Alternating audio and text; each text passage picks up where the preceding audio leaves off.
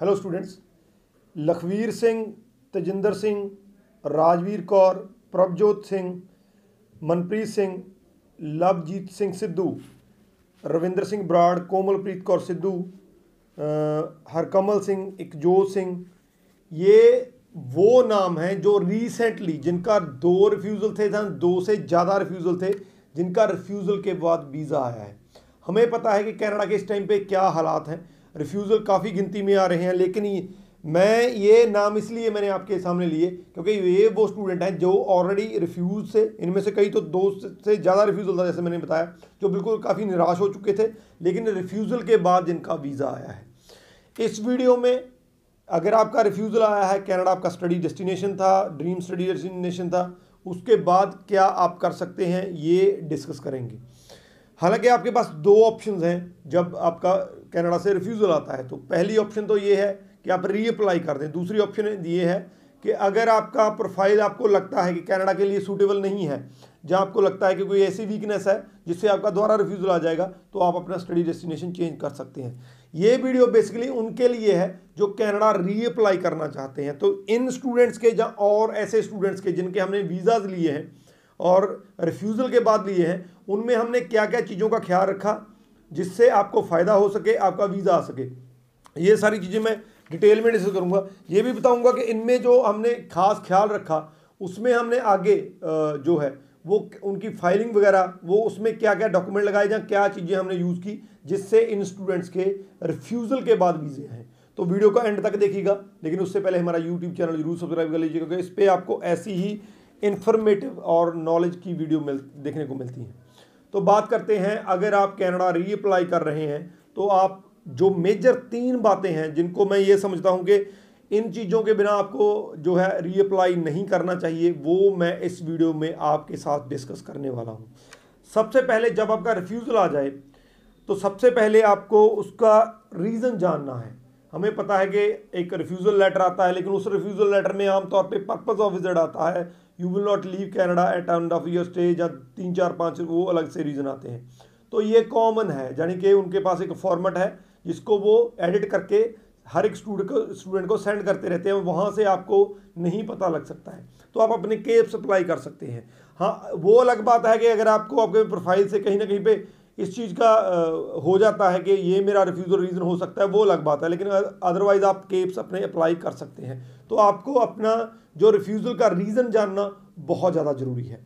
तो इसमें जो सबसे पहला स्टेप है जब आपने रीज़न जान लिया तो सबसे पहला स्टेप आपने जो अपनी चॉइस है वो बहुत जो ऑप्शन आपने लेनी है उसके बाद वो बहुत ध्यान से चूज़ करनी है। यहाँ पे मैं को, अकेले कोर्स की बात नहीं कर रहा हूँ बहुत से स्टूडेंट कोर्स के बारे में जो है सोच रहे होंगे। जी नहीं, मैं कोर्स की बात नहीं कर रहा हूँ। बहुत से स्टूडेंट ऐसे हैं जिनका कोर्स भी सही होता है, लेकिन उनका रिफ्यूज़ल आ जाता है। तो मैं किस चीज़ की बात कर रहा हूँ कि जब आपका रिफ्यूज़ल आ गया तो उसके बाद जब आप रीअप्लाई करते हैं, जहाँ आप फिर से फ़ाइल एम्बेसी में डालते हैं तो आपको जो बेस्ट शॉट लेना है, जब बेस्ट चांस लेना है, उसके लिए आप अपना आउटर एरिया चूज़ कर सकते हैं। ये पहला है। मेरी तरफ़ से, कि आप आउटर एरिया चूज़ कीजिए, क्योंकि जो मेन एरिया है जीटीए और जो वैनकूवर वाला एरिया वहाँ पे बहुत से स्टूडेंट जाते हैं। तो आप आउटर एरिया चूज़ कीजिए। आउटर एरिया में आपके वीज़ा चांसेस ज़्यादा होते हैं। दूसरा यूनिवर्सिटी कैटेगरी मैं हाईली हाईली रिकमेंड करता हूँ जिन स्टूडेंट्स का जो रिफ्यूज़ल है, वो दो बार या दो बार से ज़्यादा आया है, उनको मैं हाईली रिकमेंड करता हूँ कि आप यूनिवर्सिटी कैटेगरी के लिए जाइए। यूनिवर्सिटी में डिप्लोमास में भी जा सकते हैं, लेकिन फिर भी अगर आप बैचलर या मास्टर्स प्रोग्राम जो प्लस टू वाले हैं, वो बैचलर करके चलें, जो ग्रेजुएशन वाले हैं, वो मास्टर्स करके चलें तो आपके वीज़ा चांसेस बढ़ सकते हैं। बहुत बड़ा एक डिफरेंस है जब वीज़ा सक्सेस रेट की बात करते हैं यूनिवर्सिटी और कॉलेज का। तो अगर आप यूनिवर्सिटी कैटेगरी करके चलते हैं तो आपके वीज़ा चांसेस ज़्यादा हो सकते हैं। इसीलिए मैंने कहा कि आपकी जो चॉइसेस है, जो आपकी डिसीजंस हैं, वो बहुत सही होने चाहिए। तो आप ये कर सकते हैं आउटर एरिया चूज़ कर सकते हैं यूनिवर्सिटी कैटेगरी चूज़ कर सकते हैं। इसके बाद सेकंड जो है, वो है आपने रीज़न जान लिया, लेकिन उस रीज़न में अगर आपको लगता है कि मैं इम्प्रूवमेंट कर सकता हूँ, मान लीजिए, इसकी मैं एग्जांपल ले लेता हूँ, मान लीजिए किसी का जो रिफ्यूज़ल है, वो लैंग्वेज प्रोफिशेंसी की तरफ़ से है वजह से है। आपने नॉन एच में डाली, एक में 5.5 बैंड स्कोर था तो कई बार स्टूडेंट फिर से उसी में डाल देते हैं जहाँ वो ये रीज़न ढूँढने की कोशिश करते हैं कि कोई और रीज़न हो। वो रिवाइज़ नहीं करना चाहते हैं तो ये गलत है। अगर आपका जो रिफ्यूज़ल है, वो लैंग्वेजेबिलिटी के कारण आया है तो आप सिक्स ईच या उससे बैंड्स को, ज़्यादा बैंड स्कोर कीजिए। जो अपनी प्रोफ़ाइल है, वो एसडीएस में डालिए, आपका वीज़ा आ जाएगा। इसके अलावा कई स्टूडेंट्स का जो है रिफ्यूज़ल वो सही कोर्स ना होने की वजह से है। तो आप अपना कोर्स चेंज कर सकते हैं। कईयों का प्रोग्रेशन स्टडी की वजह से है। केप्स में आता है प्रोग्रेशन स्टडी तो आप अपना कोर्स देखिए कि क्या उसमें आपकी प्रोग्रेशन स्टडी हो रही है क्या आपको नई नया कुछ सीखने को मिल रहा है। तो जो भी आपका रीज़न है अगर आप उसको इम्प्रूव कर सकते हैं अगर आपको आ, कोई ऐसा डिसीज़न ले सकते हैं जिससे वो जो है आपका रीज़न जो है वो ना रहे फिर से जब आप फ़ाइल लगाएँ। तो आपको ये करना है। तो रीज़न फाइंड आउट करके उसको इम्प्रूव करने की, उसको रिमूव करने की आपने कोशिश करनी है। ये बहुत इंपॉर्टेंट है। जो मैंने यहाँ पे स्टूडेंट आपको लिस्ट अभी बताई तो उनमें से तीन या चार स्टूडेंट इस कैटेगरी में आते हैं, जिनका कहीं ना कहीं पे रीज़न इम्प्रूव हो सकता था। तो हमने वो, उनकी फ़ाइल लॉन्च करने से पहले उनका रीज़न वो इम्प्रूव किया, वो चीज़ इम्प्रूव की जिससे उनके वीज़ा बढ़ सकते थे। और थर्ड ये मोस्ट इंपॉर्टेंट है। आपकी जो प्रेजेंटेशन है, वो बहुत बढ़िया होनी चाहिए। प्रेजेंटेशन में काफ़ी चीज़ें आ जाती हैं। हालाँकि जब आप फ्रेश फ़ाइल डालते हैं तो आपकी प्रेजेंटेशन तो भी बढ़िया होनी चाहिए। लेकिन अगर आप रिफ्यूज का जो है, दोबारा से री एप्लीकेशन कर रहे हैं तो वो बहुत बढ़िया होनी चाहिए। अब गुड प्रेजेंटेशन में सबसे पहले आपकी डॉक्यूमेंटेशन आ गई।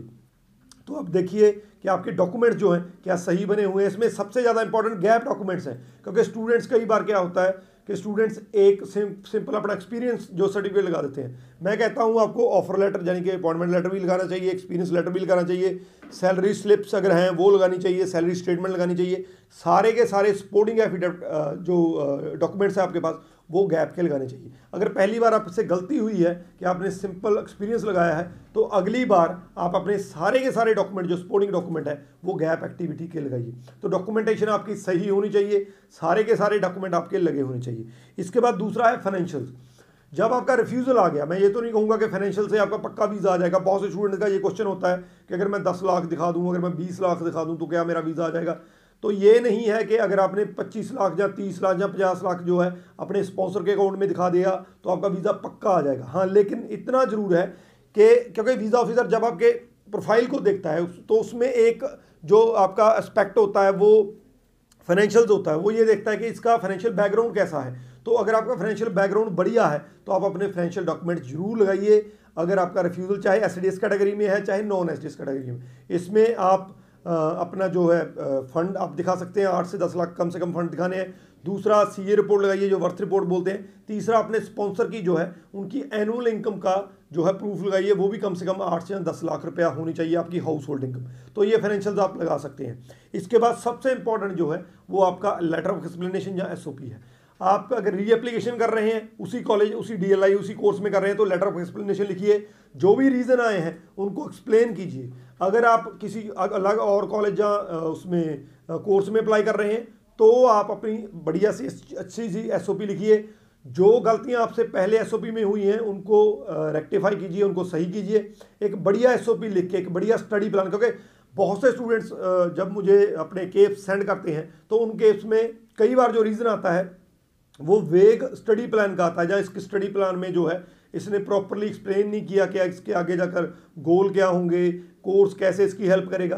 तो वो स्टडी प्लान बेसिकली एसओपी है। तो आपको एसओपी बहुत ध्यान से, बहुत बढ़िया तरीके से लगाना है। ये आपकी फ़ाइल का मोस्ट इंपॉर्टेंट डॉक्यूमेंट हो सकता है और आपके वीज़ा में बहुत बड़ा रोल प्ले कर सकता है। एसओपी कॉपी पेस्ट नहीं करनी है। फिर से रिपीट कर देता हूँ कॉपी पेस्ट नहीं करनी है। कोशिश कीजिए स्पेसिफिक एसओपी जेनरिक एसओपी अगर लगी है, ठीक है, अगर बढ़िया लगी है, लेकिन कोशिश कीजिए स्पेसिफिक एसओपी जेनरिक एसओपी और स्पेसिफिक एसओपी में अलग से वीडियो बना दूँगा, बता दूँगा कि जेनरिक क्या होती है और स्पेसिफिक एसओपी क्या होती है। तो ये वो चीज़ें हैं जिनके थ्रू हमने जो अब तक जैन फ़र्स्ट से लेकर अब तक जो रिफ्यूज़ल वालों के जो वीज़ाज़ लिए हैं, ये वो चीज़ें हैं जो हमने उनके रिज़ल्ट को पॉजिटिव लाने में यूज़ की हैं। आप इन टिप्स को यूज़ कर सकते हैं, अपना प्रोफ़ाइल बढ़िया बना के लगा सकते हैं। तो अगर आपने अपने प्रोफ़ाइल के रिगार्डिंग कोई भी जानकारी लेनी है, क्या कनाडा में फिर से अप्लाई हो सकता है तो अपना प्रोफ़ाइल नीचे डाल सकते हैं। मैं कोशिश करूँगा कि आपको बिल्कुल जेनून तरीके से बता सकूँ कि आपके क्या चांसेस हैं। Rajvi Chahal thank you so much